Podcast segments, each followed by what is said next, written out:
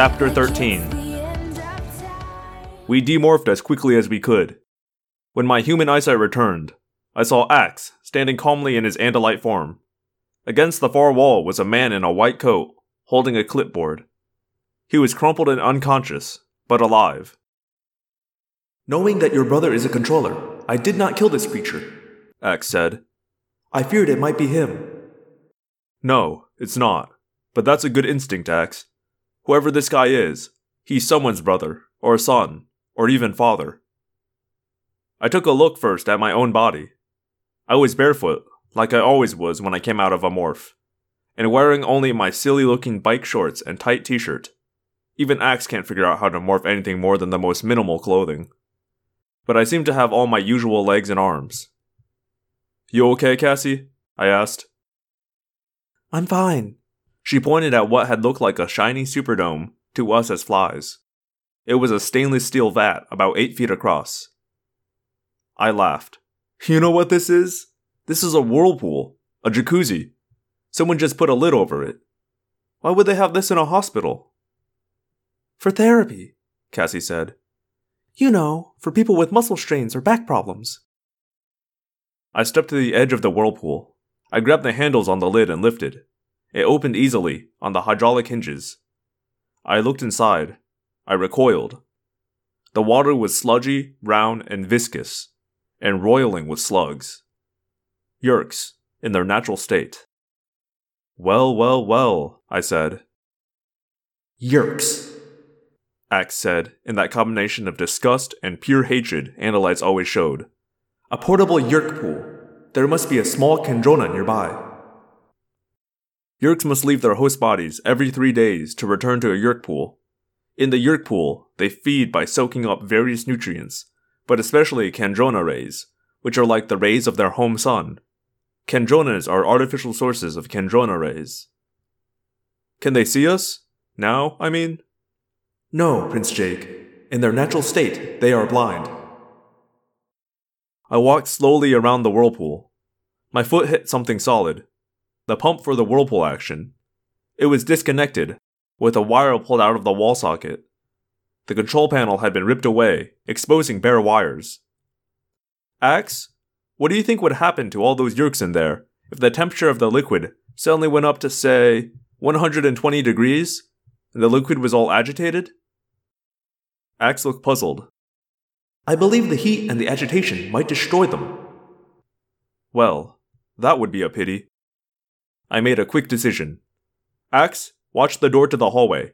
Cassie, we may need you in some more dangerous morph. What have you got? Wolf? Perfect, but no howling. What are you going to do? Cassie asked. We came here to stop this sick operation, right? Well, wiping out a hundred or so yeerks might be a good way to start. I'm going to hook this thing back together and jacuzzi these filthy creeps to death. There were no tools in the room, but I did find some tape and a pair of tweezers. That was all I needed. I began reconnecting wires, red to red, blue to blue, green to green. Without the switches, the settings would all automatically be at maximum. Maximum heat, maximum jets. But all the while in the back of my head was this nagging feeling. It couldn't be this easy. I connected the last wire. Cassie had finished the transformation into her wolf body. She stood by patiently, like a very big, very tough looking dog. Okay, time to boil some yeerks. I reached down and stuck the plug in the outlet. It took a few seconds, then the boiling sound began, the familiar jacuzzi bubbling. The door opened, a man and a woman, both wearing white lab coats. For a split second, they just froze and stared. Andalite! The woman yelped. Cassie was on her in a flash. She leapt, hit the woman hard, and knocked her to the floor. Ax moved toward the man, but the man was fast. He dodged, staying out of range of Ax's tail. I was still behind the whirlpool, out of sight. I was trying to focus on morphing into tiger form for a fight. But then, two more men, dressed in uniform as guards, came plowing into the room. The first one leveled a gun. Ax! I shouted. A gun! Ax's tail flashed. Ah! The controller screamed. The hand that had been holding the gun was no longer attached to the man's arm. Get back up to the pool area! Andalites! The second guard screamed into a walkie talkie. Then he drew his gun.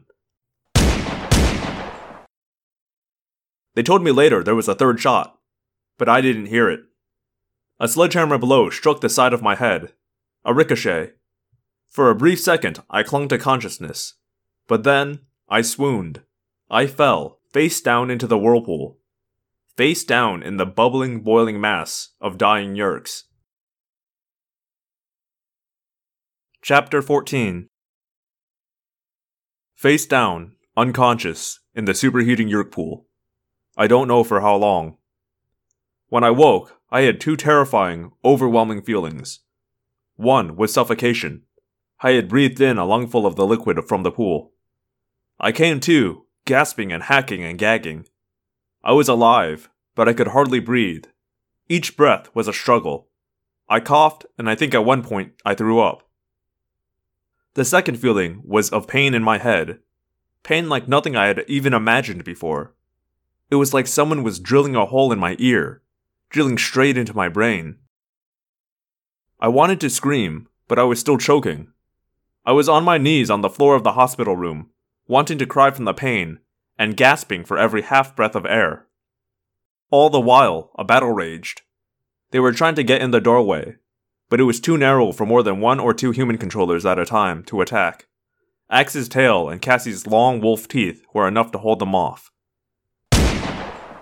Another gunshot! Stop firing, you fool! Someone shouted. The pool is in there! Visser 3 will eat your guts! Even in my condition, I could see that Ax and Cassie couldn't last. I needed to morph to join the battle, but I could not seem to do it. The pain, or maybe the lack of oxygen. I couldn't concentrate. My brain was fuzzy, drifting. I heard a rumbling, pounding noise from the hallway outside. There were more cries and screams of rage. Suddenly, into the room burst a huge black gorilla and a second wolf. Marco and Rachel. They had driven the attackers away, but only for a few seconds. Jake's hurt, I heard Cassie say. He fell in the Yeerk pool. Marco, grab Jake, Rachel ordered. Get something to cover his face. Ax, Cassie, keep holding the door. I'm going to change morph. We need more firepower. I felt myself lifted off the floor. A white cloth was wrapped around my head. One of the lab coats from an injured controller, I guessed. I was cradled in the huge arms of a gorilla. Rockabye, baby, Marco joked. Hang in there, man. We're getting you out of here. I was still coughing and gasping, but my breathing was at least improving. Not enough to speak, but I could breathe enough to keep from passing out. At the same time, something had happened to the pain in my head. It was diminishing, and yet, instead of feeling more clear headed, I felt more confused. Get them! A controller was yelling outside the door. Attack! Attack! It doesn't look like I'm going to fit through this doorway. It was Rachel. So I guess I'll have to make the door a little bigger. I caught just a glimpse through the fabric that hid my face. A flash of something huge and gray. Rachel's elephant morph. Rachel? A voice in my head wondered. The voice was surprised. A human? Boom! Whoomp! Crunch! Now the door is plenty big, Rachel said. Wild screams, panic, cries of panic. Oh, I was bounced and slammed against walls and even dropped at one point. I felt us go down a set of stairs. I felt hands grabbing at me and slipping away. Finally, fresh air. We were running like mad for the shelter of a strand of trees that fronted the hospital. Cassie, Marco said. You have a horse morph, right? Quick, before they figure out how to follow us. I was tossed onto the dirt. The gorilla peeled back the coat that was over my face. You alive? Man, that was intense. That is one hospital that is going to need some redecorating. We're gonna put you on Cassie. Then we'll try to cover your retreat. My head, I said. Headache? No surprise, dude. Something wrong. I can't. I can't think. Don't worry. Take a break. We have it under control. More or less. Unbelievable, said a voice in my head. Can it be? Humans? What was that voice? Where was it coming from? Marco lifted me and slung me over a horse's back. Cassie. Cassie? A human, yes. And Rachel? The cousin? Human as well. My hand tried to pull the coat away from my face. What was happening? There was a voice inside my head. We were running now, running and running at full gallop, through trees, across lawns, down suburban streets where Cassie's hooves clattered loudly. We jumped a fence. I flew through the air and landed hard on the dirt. I felt pain, but it came from far away. The coat was loose. I looked around. Trees everywhere. A panting horse standing nearby. I saw all of this, but in a distant way, as if I were watching it all on TV. My eyes moved left, right. They moved all on their own, like someone else was focusing them. Cassie. I tried to say her name. Cassie. But no sound came from my mouth. Don't struggle, Jake, a voice in my head said. It's pointless. What? Who was saying that? What was. Then, a laugh only I could hear. Put that primitive human brain to work, Jake! Jake the Animorph! It sneered.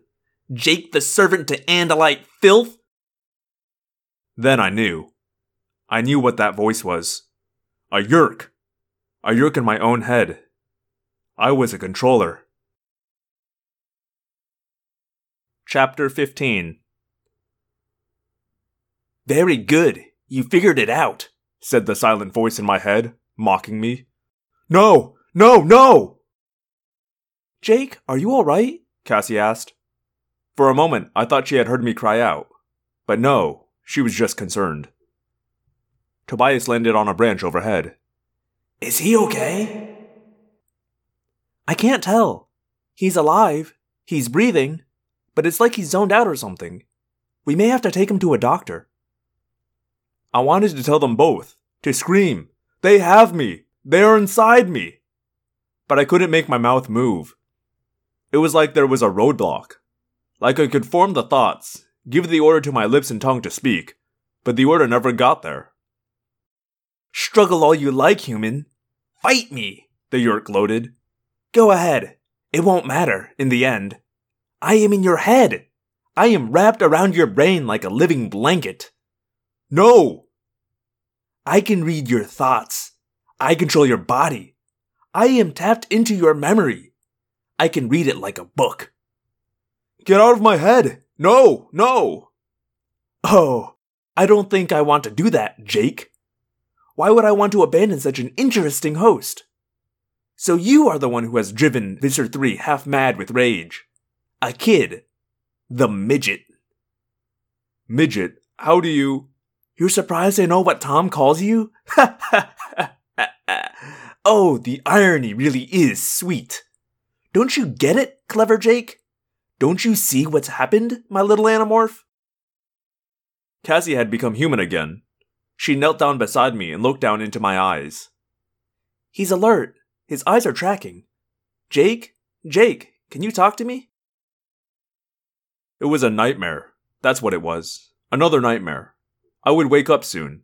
I would wake up and laugh and laugh. I am Temrash 114, the Yeerk said proudly. Formerly Temrash 252 of the Sulp Niar Pool. I have been promoted. No doubt you are happy for me. You filthy slug! Get out of my head! Do you know what my last host was? Who it was? The Yeerk taunted. Shut up! Shut up! Stop talking to me! Go away! It wasn't real. It couldn't be real. It was Tom, of course. Your brother. I am the Yeerk who controlled your brother. That cut through my growing hysteria. What? Ha! I thought that might interest you. Yes, Tom was my host.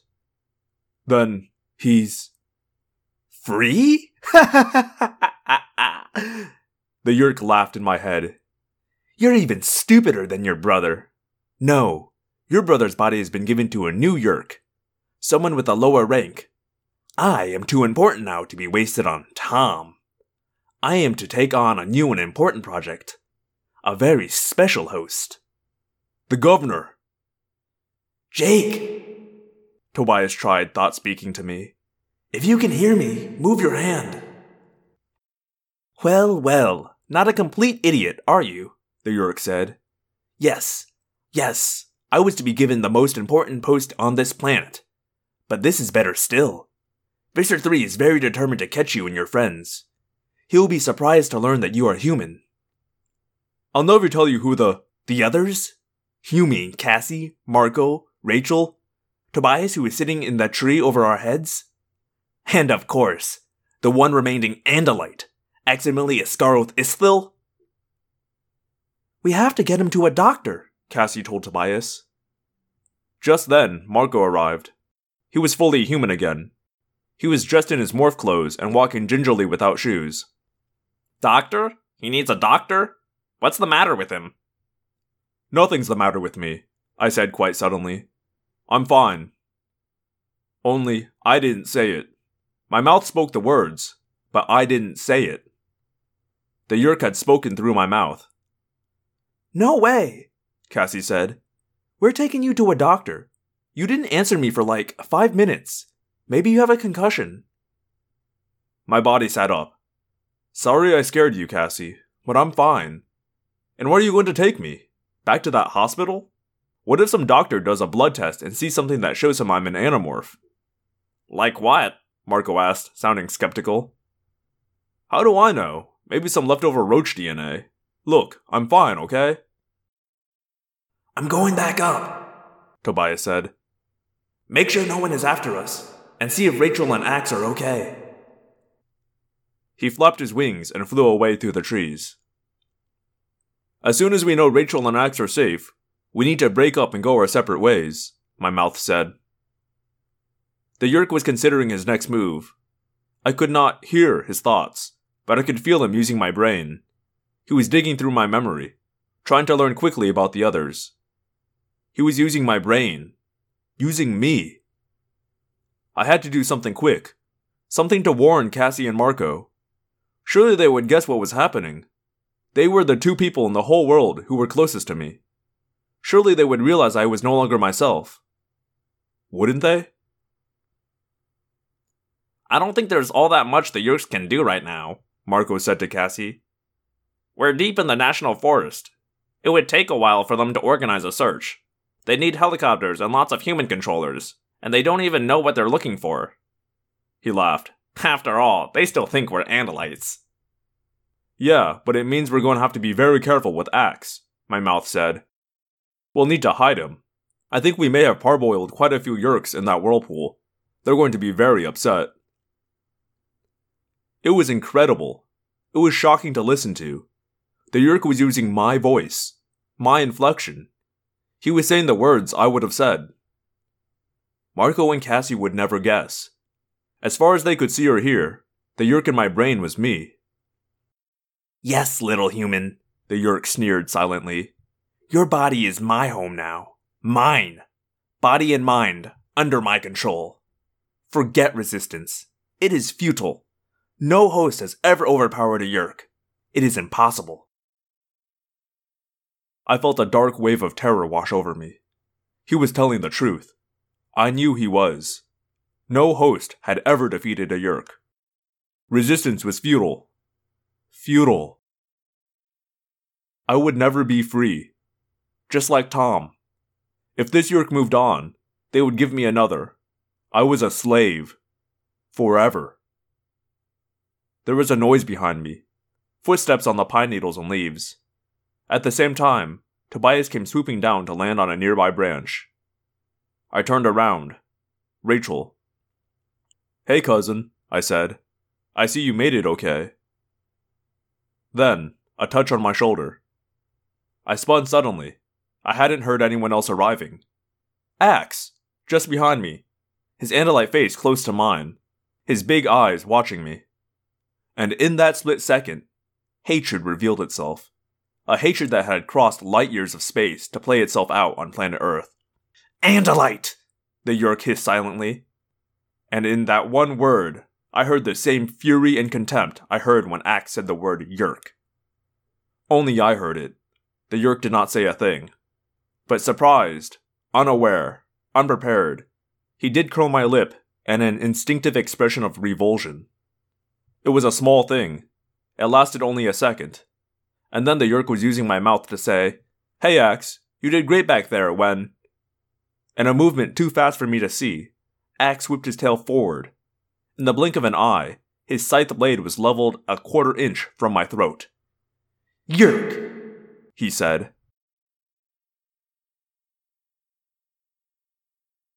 Hey, Phantomorphs! Thanks for tuning in again to another episode of Audiomorphs, the Animorphs auditory experience. It is your host, Daniel. Thanks for tuning into another episode. Um, I don't really have any. Don't really got any news. Uh, hope everyone's week's been real good. If you liked what you heard here and would like to hear more, you can visit us at audiomorphs.podbean.com or search us up Audiomorphs on iTunes. And if you're using iTunes, leave me a review and a rating. That'd be cool. If you'd like to reach me, you can do that at audiomorphscast at gmail.com or audiomorphscast.tumblr.com. That's all I have for you this week, so I will see you next week. My name is Daniel, and I believe one day the Andalites will come. Until then, we fight.